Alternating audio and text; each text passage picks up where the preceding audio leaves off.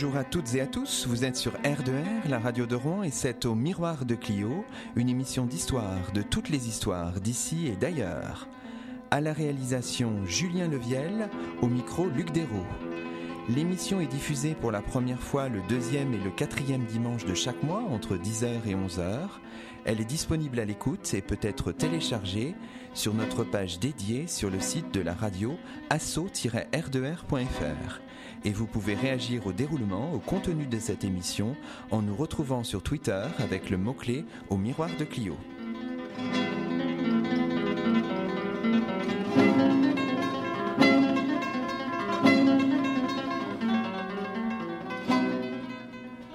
Nous enregistrons ce sixième numéro de la troisième saison d'Au Miroir de Clio, une semaine après qu'une série d'attentats a causé la mort d'au moins 129 personnes tuées dans la rue, dans des cafés ou au Bataclan, cette mythique salle de concert. Qu'opposer à la barbarie, peut-être et avant tout le bouclier de la culture, cette arme de construction massive que rien ni personne ne pourra détruire. Ici à Mont-Saint-Aignan, dans ce studio de R2R, à Paris et ailleurs, nous en sommes la résistance par les arts et par le savoir est en marche, qu'il nous est agréable de citer un extrait de la correspondance de Madame du Châtelet, la grande amie de Voltaire, qui disait en 1736 La plus grande vengeance que l'on puisse prendre des gens qui nous haïssent, c'est d'être heureux. Alors de grâce, continuons à être heureux. Aujourd'hui, nous accueillons François Ternat, professeur agrégé d'histoire à l'École supérieure du professorat et de l'éducation de Rouen. Bonjour à vous. François Ternat, vous venez de publier un important ouvrage aux presses universitaires de Paris-Sorbonne, les PUPS, Partager le monde, rivalités impériales franco-britanniques 1748-1756. C'est de ce beau travail, résultat d'une thèse soutenue en 2009, que nous allons parler pendant cet entretien d'une heure. Alors d'abord, comme c'est un petit peu l'usage dans cette euh, émission, on revient sur votre parcours, euh, François Ternat. Vous êtes venu à l'histoire, mais par la géographie. Euh, J'étais géographe, bon rapidement quand j'étais jeune, euh, j'ai fait des études de géographie, de licence maîtrise. Ensuite j'ai fait un, un intermédiaire, un intermezzo assez long, je ne vais pas le développer, mais je suis revenu ensuite en passant des concours, d'abord CAPES, puis à Greg, et déjà là j'ai commencé à trahir parce que au vu des notes, je me suis rendu compte que j'étais meilleur en histoire qu'en géographie. Nous me voilà donc euh, professeur euh, nommé à l'époque c'était les écoles normales, puis ensuite IUFM, et donc quand je dis j'étais jeune professeur, j'étais déjà âgé en âge, mais enfin j'avais une carrière tardive, et à ce moment-là je me suis dit, euh, j'ai cherché un domaine pour reprendre des études, tout en travaillant, d'où la, la, relative longueur quand même hein, de mon euh, de mon parcours. J'ai d'abord, puisque j'avais des diplômes de géographie aussi, et trouvé en Yves Lacoste euh, un, bon moyen de, reprendre mes études euh, au niveau d'un DEA que j'ai fait avec lui, donc euh, Paris 8 en 91, un DEA de géopolitique sur euh, la frontière Vietnam-Cambodge. Pourquoi aviez-vous choisi ce, ce sujet? Qu'est-ce qui vous intéressait à Alors, ce moment-là? D'abord, il y avait deux choses. D'abord, il y avait le, le prestige de Lacoste. Euh, des gens voilà. de ma génération, bien sûr, ont été sensibles. Je, je vous rappelle euh, Yves Lacoste. La géographie, ça sert d'abord à faire la guerre. Le, son brûlot de 76, hein, Maspero, ouais. voilà. Et ensuite, il y a eu 89-91. C'est le contexte, la, la chute du mur, l'effondrement. Donc, il y avait un moment propice, si vous voulez, où tout ce, dans ce dégel où il y avait des éléments à prendre. Donc l'affinité que j'avais envers cela, c'est le Vietnam. Le Vietnam, et c'était la figure emblématique euh, que Lacoste avait développée, son article phare de 72, hein, le bombardement du Delta, etc. Et euh, c'était un bel exemple pour illustrer la, toute la thématique euh, de la géopolitique qui est développée par Lacoste, puisqu'on se rend compte que dans les années qui des années 80, euh, la Chine attaque le, le, Vietnam en 79 pour le punir entre guillemets. Vietnam qui venait d'envahir le Cambodge, c'est-à-dire c'était les frères ennemis communistes qui se faisaient la guerre entre eux, etc. Donc tout ça c'est du Lacoste, je rappelle brièvement, il démontre que derrière euh, les logorées, euh, le discours marxiste, etc., qui ne voyait que des luttes des classes euh, et l'internationalisme partout, en réalité c'était des luttes de pouvoir sur des territoires entre deux nationalismes millénaires. Voilà. À ce moment-là, 91, c'est la fin d'un conflit, c'est le retour de Sihanouk, etc. Il y a eu des accords, n'est-ce pas, pour mettre fin à la guerre. Et c'était un bon moment. Dans la revue de Lacoste Hérodote, il y a eu un article précédent sur l'Asie des moussons, sur l'angle de l'Asie. Et euh, de ce point de vue-là, euh, je m'étais introduit là-dedans. Voilà. Alors après ce DEA, eh bien ma foi, j'ai pas eu, pu le fructifier, le faire fructifier, puisque faire en un an un travail dans un espace lointain où on ne met pas les pieds, on peut le faire, mais euh, au niveau d'une thèse, il faut être meilleur connaisseur. Oui, oui, bien sûr. Et sur place, etc. Donc j'avais pas grand-chose, et j'en suis venu à cette thèse euh, que j'ai commencé donc à partir de 99-2000. D'accord. Déjà à nouveau un grand laps de temps. Oui. Pendant cela, j'officie toujours à, à l'UFM, bien sûr. Et ce qui m'y a conduit, bah, c'est la thématique des frontières. finalement, pour faire court maintenant, la géopolitique, euh, euh, au jour le jour, c'est très Sciences Po, là, si on n'est pas dedans, c'est difficile. Donc je suis venu à, la même approche géopolitique, mais en histoire. Au moins, on connaît le résultat. On n'est pas rattrapé par l'actualité. C'est plus facile. Vous avez choisi comme terrain d'étude le XVIIIe siècle. Ça, c'est venu comment alors? Je suis venu euh, à la thématique des frontières, bah parce que, si vous voulez, alors il y a une autre lecture qui m'y a conduit. D'abord, il y avait des sujets d'agrègue euh, qu'on prépare. Vous savez, les sujets d'agrègue sont souvent intéressants parce que c'est le reflet de, de les débats d'histoire sont aussi des reflets de préoccupations intéressantes. Et là, il y avait eu, dans les années 90, euh, un très beau sujet d'agrès qui s'appelait L'Europe et la mer. Les Européens et la mer, je crois, quelque chose comme ça. Hein, un très beau, qui a d'ailleurs a dû faire des émules, je ne suis pas le seul. Mais déjà, l'outre-mer. Et puis au-delà, l'outre-mer, j'étais déjà par le par le, mon DEA, Vietnam-Cambodge. Et là, euh, le 18e, parce qu'il y a eu un autre livre très important de Daniel Nordman, publié en 98, qui s'appelait Frontières de France. Donc Nordman a développé euh, toute une thématique des frontières, euh, toute la, la problématique de comment passe-t-on des frontières aux, des limites, des frontières de guerre aux limites de paix, en quelque sorte. Bon, Frontières de France, c'est un ouvrage qui a fait autorité en son temps. Qui a fait date, oui. Et, et à, ce moment-là, donc, 18e, euh, parce qu'après, ma foi, après l'épisode napoléonien, elles vont se fixer, si vous voulez, hein, la, conception linéaire de la frontière qui l'emporte sur la conception euh, d'auparavant, tout ça c'est connu. Donc euh, Nordman a fait un travail d'entomologiste, n'est-ce pas, très fouillé pour là-dessus. Et euh, à un moment de son livre, il, il, une petite phrase courte où il dit euh, il a beaucoup parlé de, l'Europe, bien évidemment, la France, frontière de France, et il pose la question mais quid maintenant de, de tout cela pour l'outre-mer? Voilà. Donc cette question-là, j'ai voulu la reprendre et je l'ai reprise. D'accord. Alors on va rentrer tout à l'heure dans vraiment dans le détail de votre livre. Là, continuons un petit peu à, à survoler euh, votre itinéraire. Donc vous avez soutenu votre thèse, c'était en 2009. En 2009, ça, a duré dix ans. Voilà, c'est des thèses à l'ancienne. Dix ans de hein. travail. Quel souvenir gardez-vous de cette soutenance? Est-ce que pour vous c'était un épisode important qui était vraiment l'aboutissement de, de tout un travail ou c'était quelque chose de plus anodin finalement? Alors la soutenance elle-même. Euh, sous les ordres de la Sorbonne, à, mon âge, à 55 ans. c'était, euh, c'était un moment merveilleux parce que d'abord ça s'est très bien passé, je le dis sans, peux le dire. Le jury était très amène. C'était une discussion, voilà, dans la plus grande tradition, euh, une disputatio avec mes membres de jury, voilà. Donc c'était très vous intéressant. Étiez, votre thèse était dirigée par Lucien par Belli, Lucien Belli, professeur à la Sorbonne. À Sorbonne, qui a été pour moi un directeur exemplaire tout point de vue, et professionnel et humain. Non, c'était une très belle aventure. Voilà, pour vous répondre, c'est une aventure aussi intellectuelle mais humaine, bien sûr. Et la soutenance, cet épisode-là, c'est vraiment l'aboutissement et pour ah vous, c'est un moment important. C'était très important. Il y avait toute ma famille, bien sûr. Il y avait mes filles déjà grandes maintenant. Oui. Alors rappelons que dans votre euh, jury de soutenance, il y avait les professeurs euh, Rougiou, Poumared et puis aussi euh, Patrick, Patrick Villiers, du Corsaire, hein. et puis Monsieur Gessen, hein, qui est un ancien Rouennais. Ah oui, oui, bien sûr. Rougiou, Poumared, bon, qui sont eux-mêmes d'anciens élèves de, de de, Lucien Belli. Ils sont donc dans ce, dans ce courant historiographique que Lucien Belli a tiré, si vous voulez, une remise à l'honneur de l'histoire diplomatique qui avait été vilipendée du temps de notre jeunesse. On nous jetait des pierres. Et maintenant, bien sûr, c'est une belle revanche. C'est tout à fait à l'honneur. C'est une histoire politique revisitée qui étudie les relations. En quoi la diplomatie est-elle révélatrice des préoccupations d'une société et des pratiques sociales. Euh, c'est tout à fait, euh, c'est cela. Alors il y avait, euh, le, si j'ose pas le Candide, mais pour faire un contrepoint. Monsieur Jessen était là, euh, plus porteur d'une histoire sociale. Un peu, À un moment, il m'a posé les questions. Il m'avait dit on voit pas beaucoup les, les, les petites gens, les, les, acteurs sociaux, on les voit pas beaucoup. Alors, je lui ai répondu à, cause des sources, bien sûr. Mes sources, ce sont des sources diplomatiques. Oui, oui. C'est donc les gens de pouvoir. Hein. Bien sûr. C'est l'écriture de l'État plus que la parole des peuples. Alors je lui réponds que certes, il y avait très très peu de sources euh, émanant de ces milieux, mais on en parle beaucoup. Voilà. D'accord, d'accord. Les, marquis poudrés euh, parlent des, ont le souci, n'est-ce pas, euh, de ce qu'ils appellent à l'époque leur peuple.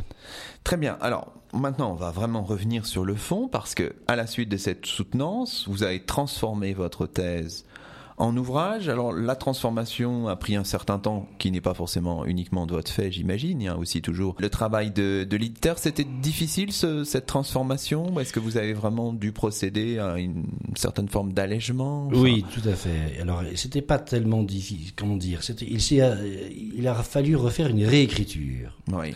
Donc une compression en volume, c'est un bel exercice. On peut tout dire en mille pages et donc en 100. Euh, oui. ça, on peut le faire. C'est d'ailleurs en général toujours bien. Une fois que c'est fait, on est content parce qu'on en dit toujours trop en définitive. C'est ça, hein. oui. Et une thèse a ce défaut de vouloir être euh, pléthorique et exhaustive.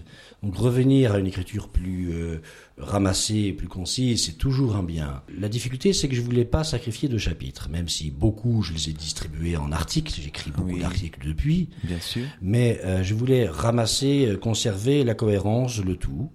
Donc il fallait faire un travail de mise en littérature finalement. La difficulté, elle était là. Donc c'était un travail soigné plus que difficile. Il a fallu faire pour que l'ensemble tienne et reste oui du moins au moins agréable à lire, il fallait donc faire un travail bah, de, littérature, d'écriture. Bien sûr, il faut quand même dire que l'ouvrage fait tout de même 600 euh, pages. Il fait encore 600 hein, pages. Alors c'est pas non plus euh, une réduction. La euh. difficulté pour pourquoi ça a été si long, lui encore, pour écrire après la thèse, encore 5 ans d'écriture. le manuscrit concentré, ça m'a pris deux ans en réalité. Oui. Mais euh, ensuite, c'était euh, se bousculer, attendre les listes d'attente pour pouvoir Mais bien sûr, c'est compliqué, voilà. et puis c'est un éditeur euh, prestigieux, j'imagine qu'il y a pas mal de candidats euh, pour la publication. Et c'est là encore où Lucien Belli a eu le bras long et euh, a été très soucieux, très solidaire. Il a été très très non non, il a été très bien avec moi parce que c'est grâce à lui que ce livre a été publié. Les éditeurs, un volume comme ça n'en voulaient pas et il aura fallu tout le prestige, l'autorité et l'entregent de Lucien Belli pour que cette édition-là, prestigieuse, hein, comme vous dites, les PUPS, euh, acceptent de me publier. Et de ce point de vue, je dois remercier aussi beaucoup euh, Monsieur Forcade et euh, directeur des PUPS hein, ah et, toute leur équipe. Ils ont été euh, très très très bien alors c'est la collection, hein, on, le rappelle, c'est la collection qui s'appelle Centre Roland Mounier, où il y a beaucoup de livres d'histoire qui paraissent, enfin, qui est vraiment euh, connu et, et, reconnu. Alors peut-être qu'on va présenter pour nos, nos, auditeurs qui ne seraient pas vraiment au fait de cette période, euh, l'histoire un peu globale du 18e, depuis la fin même du, du 17e siècle. On a utilisé un concept qui a été euh, repris par certains historiens, critiqué par d'autres, de seconde guerre de 100 ans. Alors est-ce qu'on pourrait dresser un petit peu un panorama global? Qu'est-ce qu'on entend par seconde guerre de, de 100 ans, François Ternat Alors en effet, l'expression, elle, est, elle date du fin 19e siècle. Hein. Bon, le sous-titre est important du livre, rivalités impériales, franco-anglaises, franco-britanniques, on a dit ça, c'est l'essentiel. C'est euh, voilà, français et britannique, c'est déjà un bon menu, c'est une bonne annonce. Oui, oui. voilà. Le concept de seconde guerre de 100 ans, il, il a été très discuté, il est même aujourd'hui critiqué, euh, comme vous l'avez relevé vous-même. Hein. Mais euh, l'expression a été inventée au moment où on invente l'expression de guerre de 100 ans, donc de toute façon même pour la, plus connue, la, la, la, la première. La, première. Encore que certains historiens nous disent qu'avant la première, il y avait déjà une première. C'est vrai, oui. Celle de 1154, 1200, etc. Celle du début avec Henri de Plantagenet. Donc en réalité, des guerres franco-anglaises, il y en a avant la guerre de 100 ans, vous savez tout cela. On va laisser euh, les médiévistes la guerre de 100 ans, le concept même récent, a été inventé tardivement, au XIXe siècle. Mhm.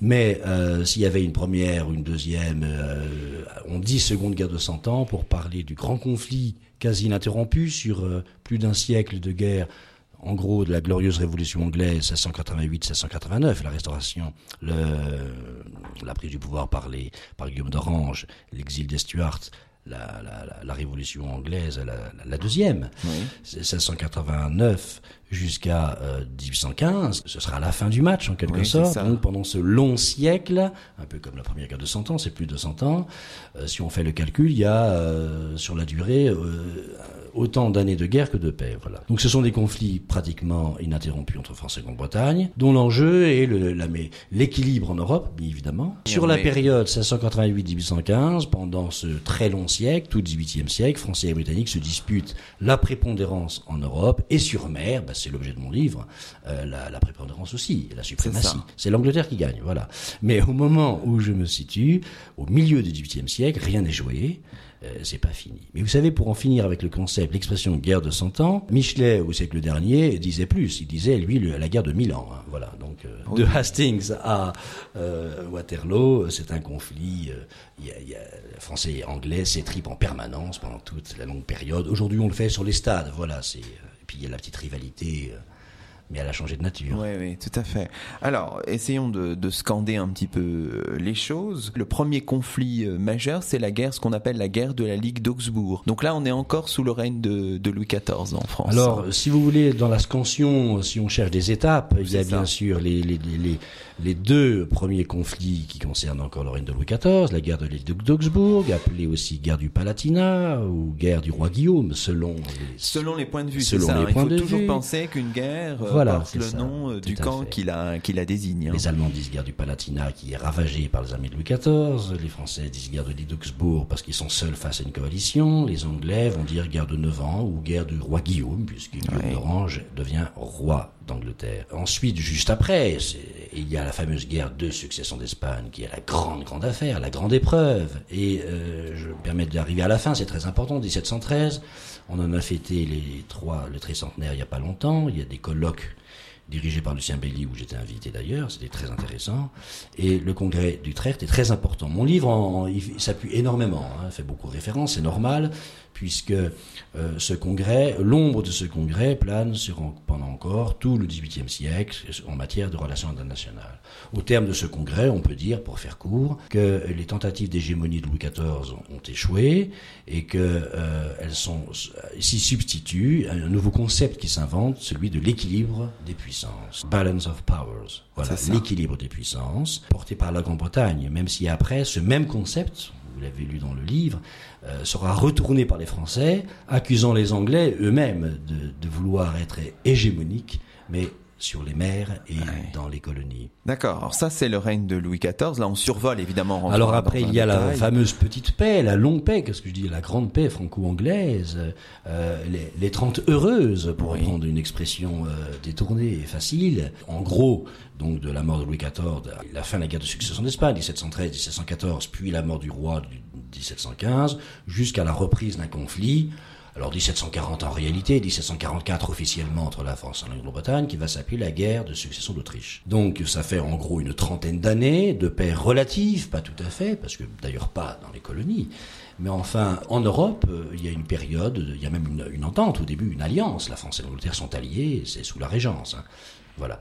Et donc, euh, cette guerre de succession d'Autriche, alors pareil, euh, selon les appellations, hein, les points de vue. Euh, pour les Français, l'appel succession d'Autriche, elle commence en Europe par une succession d'Autriche, n'est-ce pas? C'est la pragmatique sanction que conteste euh, le roi de Prusse Frédéric II. La France est alliée avec Frédéric II contre l'Autriche.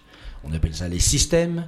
Et dans la logique des systèmes d'autrefois, la politique de la France, il y a une continuité de contester l'hégémonie. L'ennemi héréditaire, ce sont les Habsbourg, euh, donc l'Autriche. Donc la France et la Prusse sont en guerre contre l'Autriche.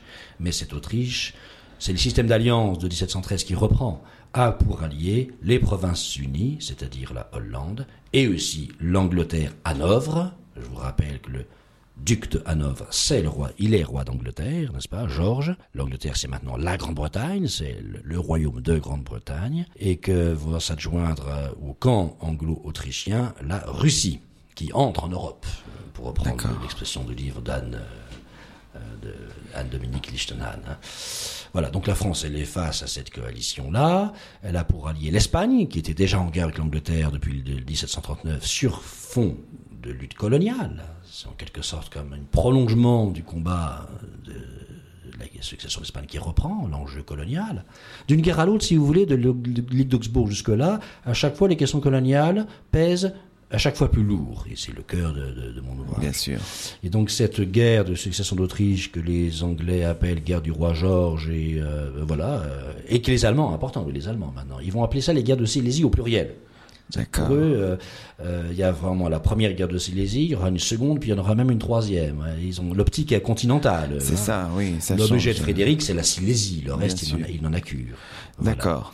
Donc ça, c'est un conflit euh, majeur européen, une grande guerre européenne avec des, des, des, armées immenses, des grandes batailles, Fontenoy évidemment, bien sûr, une des batailles les plus cruelles, emblématiques. Dans... Alors ça se termine, je me permets d'arriver au fait. Sûr. Ça se termine en 48 donc euh, par la paix d'Aix-la-Chapelle. Sur le terrain, sur le continent européen, la guerre est très favorable aux Français. Ils gagnent la guerre. Euh, les fameuses batailles de Fontenoy euh, l'OFED et Roku permettent aux Français de conquérir ce que Louis XIV n'avait jamais pu faire, tous les Pays-Bas autrichiens, et même le début de la province-unie, Maastricht, n'est-ce pas? Donc ce n'est pas rien. Et euh, ils sont tout aussi euh, heureux sur d'autres théâtres d'opération. Et quant à la Prusse, elle a bien conquis la Silésie. Donc ce camp militairement est en, en, faveur, si vous voulez. Par contre, et je pars de là pour entrer, commencer mon enquête, cette victoire-là euh, ne doit pas faire oublier les succès britanniques. Les Anglais n'ont pas le sentiment d'avoir perdu la guerre, malgré Fontenoy. Ils n'ont pas le sentiment d'avoir perdu la guerre, d'abord parce qu'ils ont écrasé une dernière fois euh, les Stuarts chez eux, euh, l'Écosse, hein, Culloden, c'est une grande victoire anglaise, contre les Écossais, ce sera la dernière. Et puis surtout, euh, sur mer, eh bien la Royal Navy euh, règne sans partage et euh, domine les mers. Donc l'Angleterre, c'est vraiment Sparte Athènes en quelque sorte, ou Rome et Carthage. Les, Anglais tiennent les mers quand les Français tiennent le continent. J'ose dire déjà, puisque ce scénario, on le retrouve sous la Révolution et l'Empire. Alors, avant de, de, marquer une première pause et puis de rentrer vraiment dans le détail de votre livre qui s'intéresse justement à cette époque qu'on est en train d'introduire, continuons notre survol du XVIIIe siècle. La guerre va se poursuivre euh, tout au long de la seconde moitié du XVIIIe siècle. Euh, d'abord avec la guerre de, dite de sept ans, qui est d'ailleurs très très mal nommée finalement. Voilà. Alors très mal nommée parce qu'elle commence en réalité dès 54 en Amérique du Nord, n'est-ce pas? Les Américains, eux, ne s'y trompent pas. Ils appellent en américain cette guerre de French and Indian War, hein, la, guerre ça. contre les Français et les, et les Indiens. Alors, euh, la guerre de Sept Ans, qui elle aussi est très... Euh, alors l'un chasse l'autre, hein, la guerre de Sept Ans, euh, il y, a pléthore d'ouvrages, surtout de cette année, il y a le livre de Dziembowski, oui, qui, est une synthèse énorme, colossale, oui, oui, Chez Perrin, tout à fait. les anglo-saxons étaient encore beaucoup plus prolixes, plus récent, n'est-ce pas? Donc c'est un conflit qui a été très très très longtemps, bien sûr, abreuvé. C'est normal puisqu'il va euh, mettre un terme définitif à la rivalité coloniale outre-mer de ce qu'on appelle le premier empire colonial français. Si la guerre de 48 s'est terminée plutôt favorablement à la France, qui sauvegarde ses colonies, c'est l'essentiel de ce que je développe, eh bien elle les perd tout à fait au terme du désastreux traité de Paris, n'est-ce pas, de 1763. Donc là, ça marque vraiment dans l'étape du, de la success story britannique, du triomphe de l'Empire britannique jusqu'au 19e siècle. La première étape, avant, avant 1815, c'est 1763. D'accord. C'est le triomphe total de l'Empire britannique. Alors évidemment, ce conflit, puisqu'il se termine par une paix définitive de ce point de vue, a occulté la première. C'est pour ça que j'ai voulu revisiter la première pour nous dire que pour pas pour échapper au piège de la théologie en quelque sorte. C'est pas parce qu'en 63 tout est fait qu'en 48 euh, on supposait que cela le serait. Donc euh, l'idée de trêve, et la qui était brocardée, hein, euh, le fait au début de mon livre, il faut relativiser cette mauvaise paix entre guillemets et la réhabilité du point de vue des objets, des objectifs et des buts de guerre de la diplomatie française à l'époque. Et l'un de ces buts, en 1748, c'était bien de défendre et protéger les colonies. D'où l'idée du partage du territoire de 48. C'est un grand euh, échange territorial. C'est une jeune guerre mondiale, les guerres de succession d'Autriche, comme le sera après la guerre de Sept Ans, mais elle est déjà mondiale. Donc la guerre de Sept Ans n'est pas la première guerre mondiale. La guerre de succession d'Espagne elle-même était déjà une guerre mondiale. ça veut dire qu'on se bat sur tous les fronts. Il y a beaucoup de protagonistes. Et surtout, au moment de la paix, on échange des territoires, mais sur euh, l'ensemble des théâtres d'opération. Bon, terminons quand même rapidement ce, ce, ce, ce tableau. Euh, la guerre va se poursuivre encore après la guerre de 7 ans. Hein. Il y a la guerre d'Amérique, puis il y a les guerres révolutionnaires. 15 ans après, il y a la revanche. Là, ce sera la victoire française, là. bien sûr, la revanche, y compris sur les mers, hein, glorieuse, la, la, la, royale qui tient tête à la Navy, et qui permet l'indépendance des États-Unis, et donc euh, le triomphe britannique est de courte durée, du moins de ce point de vue seulement nord-américain.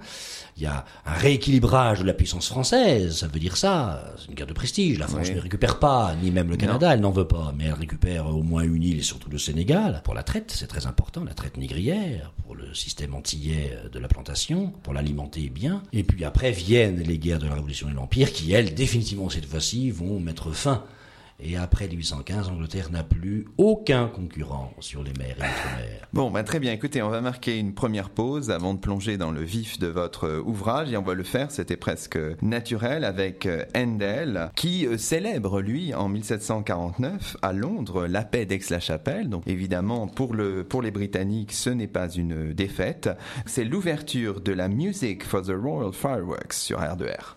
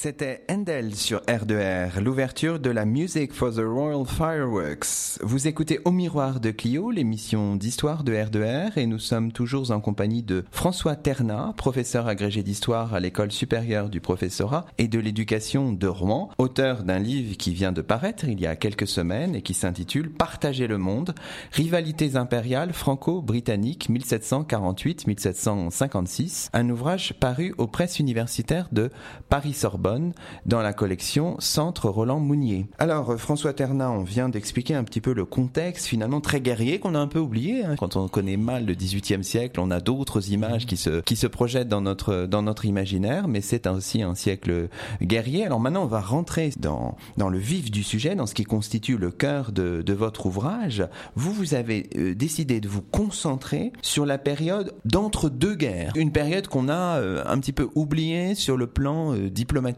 euh, finalement. Hein, c'est un peu ça. L'idée, c'était de combler une lacune historiographique aussi. Tout à fait.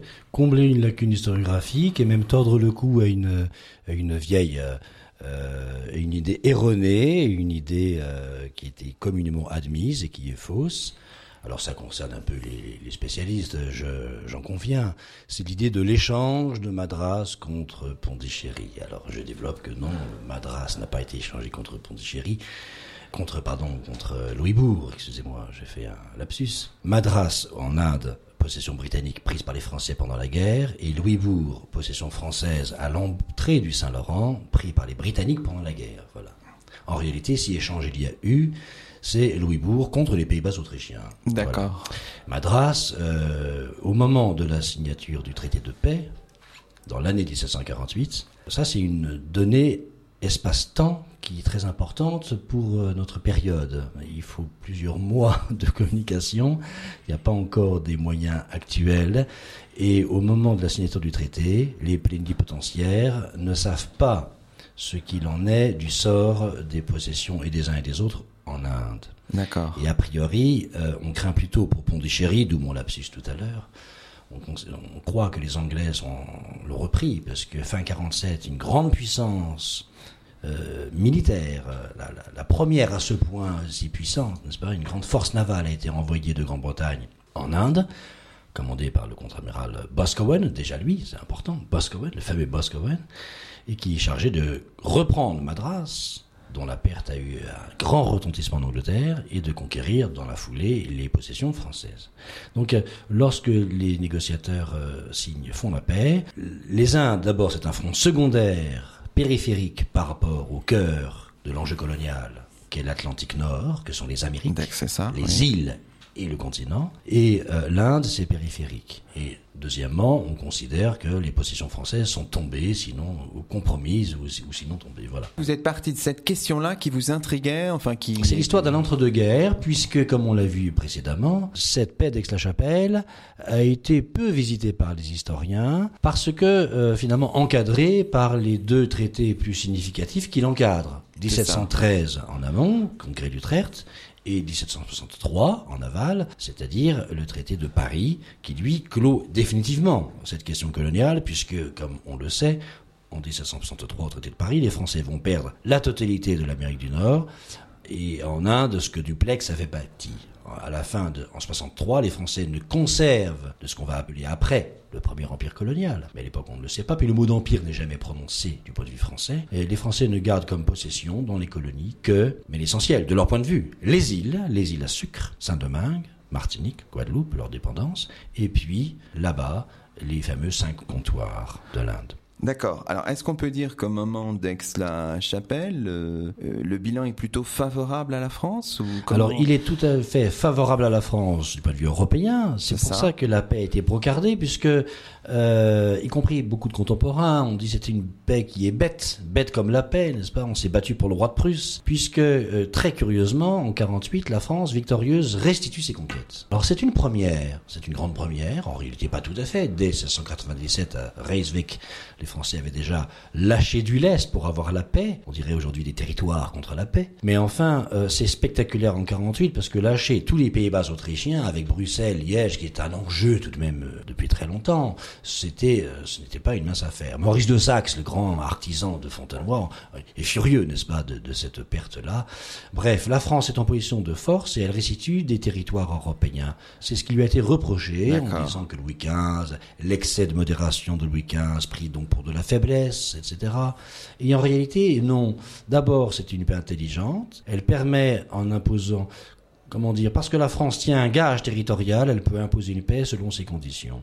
Rendre les Pays-Bas autrichiens, la Belgique d'aujourd'hui en gros, c'est à la fois obliger et les détenteurs, les souverains, c'est-à-dire l'Autriche, et la Hollande, limitrophe, et l'Angleterre qui ne peut pas supporter depuis toujours que les Français n'incorporent les Pays-Bas. Ce serait une menace pour eux. Donc lâcher les Pays-Bas, c'est tout à la fois une monnaie d'échange, tout à la fois contre les trois adversaires. Et c'est imposer une paix pas si bête parce que elle maintient l'équilibre européen en faveur de la France en Allemagne, en Italie, par alliés interposés. Les alliés de la France se servent. Certes, c'est la Prusse qui se sert le mieux, la Silésie, mais euh, l'obsession française, c'est d'affaiblir les Habsbourg. De ce point de vue-là, c'est un succès puisqu'ils sont affaiblis. Et rendre les Pays-Bas permet aussi aux Français d'imposer, mais ça c'est dans les textes, hein, dans les, c'est dûment explicité. Euh, cette restitution ne pourrait se faire qu'à la condition que la Grande-Bretagne nous restitue tout ce que l'on a pu conquérir dans les colonies. D'accord. Donc, de fait, on peut dire que Fontenoy, les victoires du roi de France en Europe, ont sauvé les possessions du roi de France hors d'Europe. D'accord. Voilà, les Anglais rendent Louisbourg, à contre-coeur d'ailleurs. Et si on essayait un petit peu de, dresser la situation euh, outre-Atlantique, quelle est la situation pour la France en Amérique du Nord? Alors là, c'est bien sûr très important, c'est très développé, il y a toute une littérature, y compris nord-américaine, mais évidemment les Canadiens et les Américains, euh, c'est leur histoire. Hein. Alors euh, là-bas, vous avez d'une part les 13 colonies britanniques en Amérique du Nord ils sont bien connus, qui vont donc du Nouvelle-Angleterre jusqu'à la Géorgie, toute la, frange atlantique, les 13 colonies. Et elles sont déjà peuplées de 1,5 million à 2 millions d'habitants. Hein, considérables. Elles sont développées, elles sont déjà diverses, d'où leur nom, 13 colonies, il n'y en a pas qu'une, etc. C'est toute l'histoire britannique, c'est toute l'histoire de l'Amérique avant l'indépendance, qui est importante. Elle a, elle a déjà près un siècle et trois quarts. Comme la Nouvelle-France. Alors de l'autre côté, il y a les Français. Mais les Français, ils ont un domaine territorial sur le papier sur la carte considérable, mais il faut se méfier des cartes qui donnent à voir, n'est-ce pas Et il y en a très belles dans votre ouvrage. Ce que l'auteur veut bien dire, ce sont des représentations. La Nouvelle-France est donc d'abord le Saint-Laurent, le cœur de la colonie, évidemment. En avant-poste, ce qu'on appelle les îles du Golfe, alors l'Acadie, Terre-Neuve, déjà cédée à la Grande-Bretagne en, 1713, c'est très important. Acadie, aujourd'hui, sont les provinces maritimes canadiennes de Nouveau-Brunswick et de Nouvelle-Écosse, Nova Scotia, mais à l'île du Prince-Édouard, mais pour l'heure, s'appelle l'Acadie, avec les îles du Golfe, Cap-Breton, île Royale, avec la forteresse de Louisbourg, et euh, donc Terre-Neuve-Acadie déjà euh, cédée à la Grande-Bretagne depuis Utrecht, mais ensuite la Nouvelle-France, proprement dite, c'est le Canada, et au-delà, toute la région des Grands Lacs, et tout le bassin du Mississippi jusqu'à la Louisiane. Et le mot Louisiane, à l'époque, ne veut pas dire que le seul État de Louisiane d'aujourd'hui, c'est ce qui va donc des bouches du Mississippi jusqu'au pays des Illinois et au Grand Lac et au-delà, euh, dans l'Ouest. Le Grand Ouest, ce sont les Français qui y vont et qui commercent avec les nations amérindiennes qui y sont. Donc ça fait sur la carte un domaine territorial considérable dont il faut se méfier la surreprésentation impériale, parce qu'en réalité, les Français ne sont pour tout que 70 000 à 80 000. Et comment ça se fait, cette Comment expliquer cette faiblesse démographique Parce que dès le début, dès les années 1620-1640, le tout début des colonisations, quand les Français ont un mal fou, n'est-ce pas, Richelieu a envoyé quelques maigres colons là-bas, euh, en 1660, les Français sont encore que quelques milliers, quand déjà les colonies britanniques euh, ont dépassé les dizaines de milliers chacune. Hein. Donc très très tôt, mais ça c'est le moteur de l'histoire britannique, cette émigration euh, britannique, pour d'autres raisons encore liées à l'histoire britannique, les fuir des persécutions, l'exutoire d'un trop plein de peuples, etc. Donc très très vite, la Grande-Bretagne nation maritime et marchande depuis le début, quand la France est une puissance d'abord rurale et continentale, très tôt les Britanniques ont un dessin impérial. Il y a un dynamisme colonial dans le sens premier du mot colonie, colon, settlers. Hein. Il y a donc euh, une colonisation euh, massive, au grand détriment d'ailleurs des Amérindiens, qui se font exterminer très vite, hein, dès, les débuts, dès le XVIIe siècle. Donc les Anglais n'ont pas la place des Indiens dans leur projet euh, colonial. Les Français, oui, alors non pas que les Français seraient plus gentils que les Anglais, mais parce que les Français ont besoin des alliances indiennes. Finalement, le succès de la Nouvelle-France pendant si longtemps, c'est grâce aux alliances indiennes. Donc les Français tiennent un domaine continental considérable, mais sous-peuplé, dont la pérennité repose sur les alliances amérindiennes. Fragile, en fait. Voilà, très fragile, précaire et fragile, parce que les alliances amérindiennes ne sont jamais sûres. Il faut pas oublier dans cette histoire euh, franco-britannique, très européenne, et ça, on est dans la dimension, si vous voulez, d'histoire globale d'aujourd'hui, hein, dans une histoire connectée, comme dit euh, Sanjay Subramaniam, Connected Histories, il ne faut pas oublier le jeu des autochtones, qui sont les grands oubliés, les grands perdants, certes, mais pour l'heure, ils comptent. Et ils ont une diplomatie autonome dont ils jouent au mieux, comme les Iroquois en sont exemplaires, n'est-ce pas, neutres entre les deux. ils sont maîtres de leurs alliances. ils tentent de sauvegarder euh, ils sont pas bêtes, ils voient bien qu'ils jouent de la rivalité franco-britannique pour sauver leur peau, en quelque sorte. Voilà. Donc, euh, pour terminer ce tableau de l'Amérique du Nord, ce qu'il faut bien voir, c'est la carte en tête, c'est-à-dire que ce domaine impérial français du Saint-Laurent jusqu'au Mississippi, tout le monde a compris sur une carte qu'il ferme l'expansion britannique vers l'ouest. Ces 13 colonies britanniques sont donc coincées entre Atlantique et Appalaches, et au-delà des Appalaches, il y a les Français.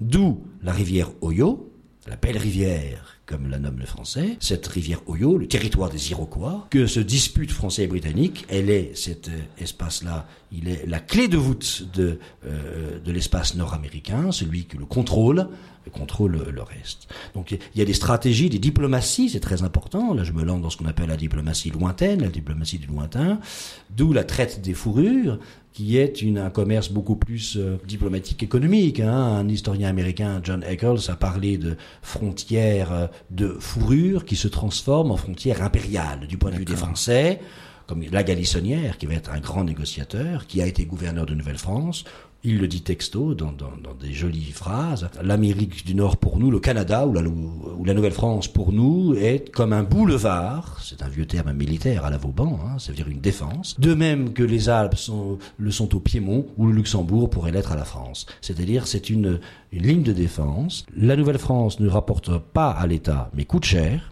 C'est pour ça qu'après elle abandonnera quand il faudra choisir. Elle coûte cher. Sa fonction est surtout utile d'un point de vue stratégique. Elle permet d'user d'autant l'énergie militaire britannique pour protéger le front principal que sont les Antilles. Donc si vous voulez, on est là dans une vision globale du monde, mondial. La France partagée certes entre la terre et la mer, ça c'est une constance.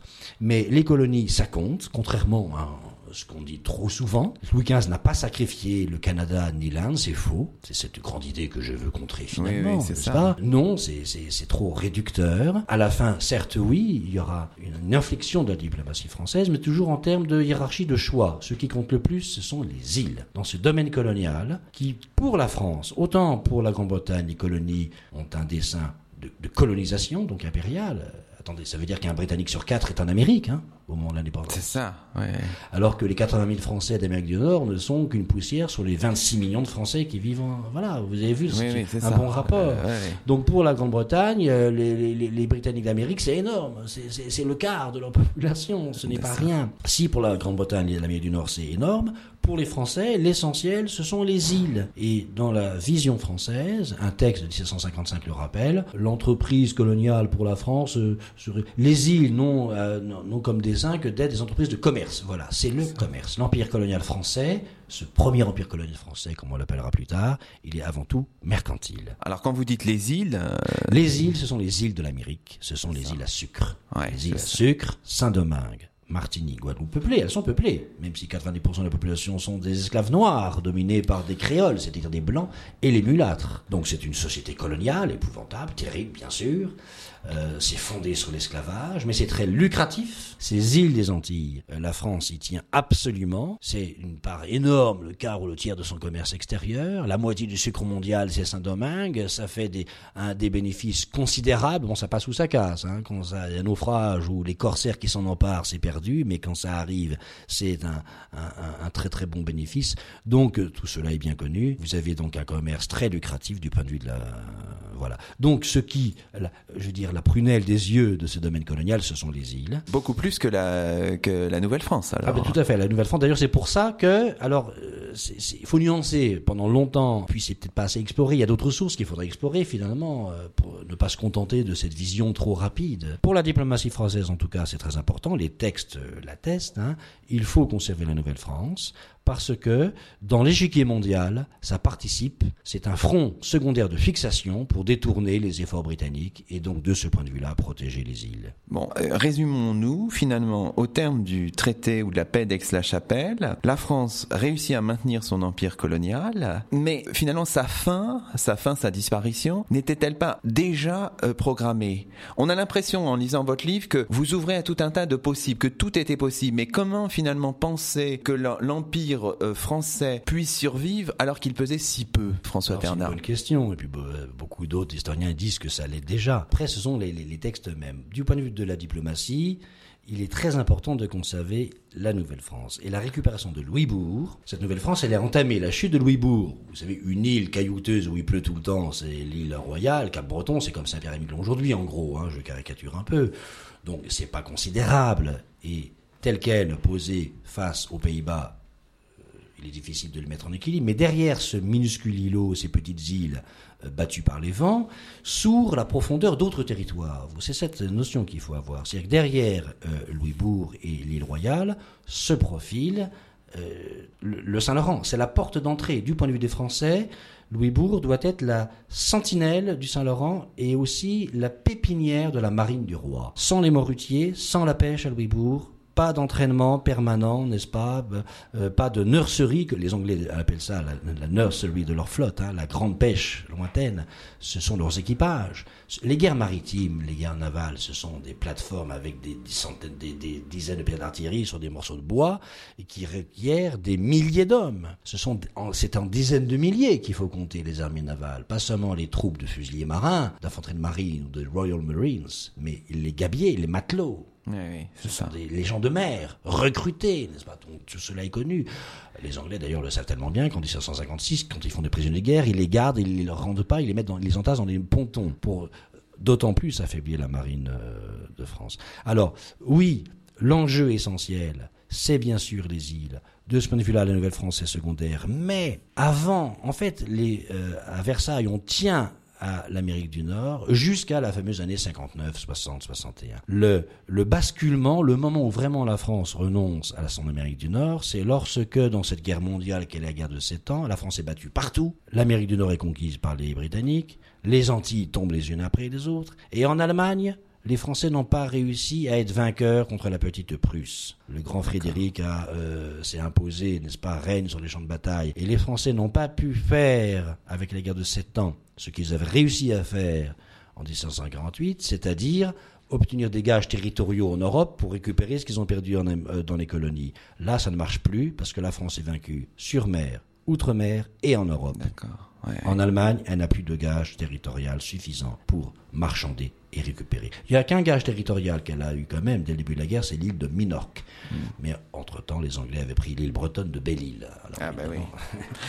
bon, bah écoutez, on va euh, poursuivre cette conversation, on va faire un petit retour en arrière, revenir aux années 1748-1756 euh, qui sont au cœur de votre hmm. ouvrage. Mais pour le moment, on va marquer une deuxième pause musicale, cette fois en compagnie de Rameau. On va le faire en compagnie d'un extrait de la pastorale Daphnis et Aiglé. C'est la sarabande très tendre sur R2R.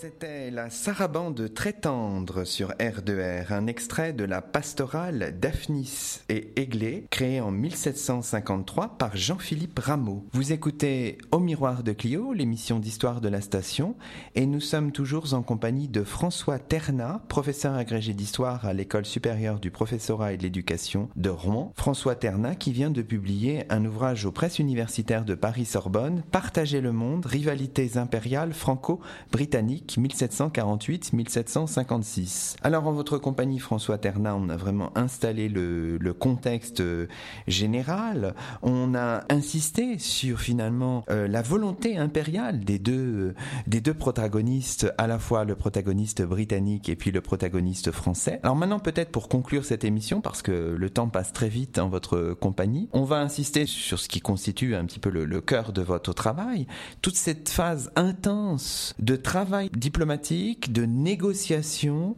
qui existe à la fin des années 40 et au début des années 50 du, du 18e siècle. Alors pour construire cette euh, histoire, vous avez utilisé des sources des deux côtés de la Manche, bien sûr. Des sources qui sont abondantes Très abondantes. Ce sont des sources diplomatiques, les archives diplomatiques, que chaque État constitue, euh, à cette époque-là d'ailleurs, qu'elle met en mémoire. De ce point de vue-là, ce sont, elles constituent ce qu'on peut appeler une mémoire de l'État, à toutes fins utiles. Ce qui est intéressant de voir, c'est que même l'échec des négociations n'est pas un échec de la diplomatie. À toutes fins utiles, les projets qui restent dans les tiroirs, je parle de frontières qui n'auront jamais existé, puisqu'en définitive, elles vont buter sur la reprise d'une autre guerre qui va régler puisque les Français vont être éliminés. Mais euh, dans ces, ces, projets géopolitiques là de fixation de frontières euh, sont également des inventions de techniques pour maintenir la paix et depuis Utrecht déjà, cette idée que renoncer aux frontières peut permettre la paix est une idée importante. Vous avez une culture de la paix depuis ce que Lucien Bellier a beaucoup développé, hein, depuis Utrecht, il y a une, irénologie, toute une culture de la paix qui plane, même si ça reste des vœux pieux, et que dans la réalité, sur le terrain, en Europe avec des Frédéric II qui n'ont pas de complexe. Et là-bas, là-bas sur le terrain, n'est-ce pas, les protagonistes euh, lointains finalement, il y a quatre niveaux de négociateurs. Il y a les diplomates dans les salons sur lesquels j'ai centré mon étude, et puis ensuite les relais du pouvoir que sont nos gouverneurs locaux, les officiers, et enfin, évidemment, les Amérindiens eux-mêmes, mais aussi les princes africains, les princes de l'Inde, ce fameux troisième partenaire, l'autochtone dont j'ai parlé, et qu'il ne faut pas oublier, qui bien sûr joue sa partie. Le quatrième niveau d'acteurs, ce sont aussi euh, les acteurs sociaux, euh, les, euh, le poids des lobbies coloniaux, des lobbies marchand, surtout plus à Londres qu'à Paris sans doute, mais en France aussi, peut-être c'est moins connu, moins exploré, mais en Grande-Bretagne, l'opinion publique qui s'exprime, qui s'exprime à travers deux endroits. Le, Parlement, d'une part, la nation, comme on dit en anglais, hein, the nation, c'est le, Parlement, mais aussi les campagnes de presse. De ce point de vue-là, euh, les acteurs sociaux pèsent plus à Londres qu'à Paris, et eux, ils poussent à la guerre, c'est clair. Alors revenons aux diplomates, puisque c'est eux. Les sources que j'ai explorées, le corpus constitué, ce sont ces fameuses archives diplomatiques, dont des séries très connues des chercheurs, hein, qui sont euh, essentiellement en France euh, les archives du Quai d'Orsay, mais aussi des archives qu'on trouve aux archives nationales et à Vincennes, celles de la la, guerre, l'outre-mer, et en Angleterre, euh, en gros répartis entre deux endroits, la British Library à Saint-Pancras et puis euh, The National Archives, euh, qui sont là-bas à Kew Garden. Voilà, voilà. L'essentiel c'est cela, sans oublier les cartes, bien sûr, qu'on trouve dans beaucoup d'endroits. Alors ces archives sont des discours c'est un discours de l'État, dont la nature, euh, qui par nature est secret. C'est une très belle langue, ce sont la langue, bien sûr. C'est merveilleux. En français comme en anglais. Hein. De toute façon, les Anglais à l'époque, ils parlent à moitié français de toute façon. C'est un anglais encore très matiné d'expressions latines ou françaises, ce qui en rend l'accès très aisé. Voilà. Ils savent utiliser l'art de la litote. Enfin, ils, ils parlent très bien, donc c'est très clair. Mais derrière ce langage fleuri, euh, ce sont des projets politiques. Et ils disent, tous ces projets, toutes ces négociations nous disent beaucoup de choses sur des thèmes que je ne veux pas développer, mais juste euh, fait, euh, effleurer euh, les conceptions du droit des gens, cette expression qui n'est pas encore le droit international avant la lettre. L'expression droit international viendra qu'en 1789 avec Bentham, mais c'est déjà ça. Le droit des gens, depuis Grotius, n'est-ce pas, toute la réflexion autour du droit des gens, réflexion sur le droit des mers, évidemment, le droit maritime. Grande question, il y a eu une conférence, il y a eu des franco-anglaises à Saint-Malo dès 1749 pour régler des questions de prix, la guerre de course et euh, des frontières maritimes. C'est très intéressant, c'est le début, n'est-ce pas? René Morieux a très bien développé tout cet aspect dans un livre fameux qui s'appelle euh, Une mère pour deux royaumes, un très joli livre. Et puis, euh, la question du droit international pour les colonies. Quel, quel droit inventé pour là-bas? Et tous ces traités, y compris avec les autres partenaires, nous disent beaucoup sur les visions, les conceptions de la souveraineté qu'entendent exercer là-bas les puissances européennes. Bon, bah écoutez, très bien. Mais écoutez, c'est sur cette note que se termine déjà cette émission. Nous étions ravis de vous accueillir. François Terna, et nous ne serions trop conseillés à nos auditeurs de lire votre livre qui est disponible dans toutes les bonnes euh, librairies et qui s'intitule Partager le monde, rivalités impériales franco-britanniques 1748-1756, un livre paru aux presses universitaires de Paris-Sorbonne. Vous pouvez retrouver toutes nos émissions sur la page d'Au de Sur notre site asso-r2r.fr, en particulier les trois numéros enregistrés à l'école française d'Athènes. Je vous dis dans trois semaines pour le deuxième dimanche de décembre. À très bientôt sur R2R.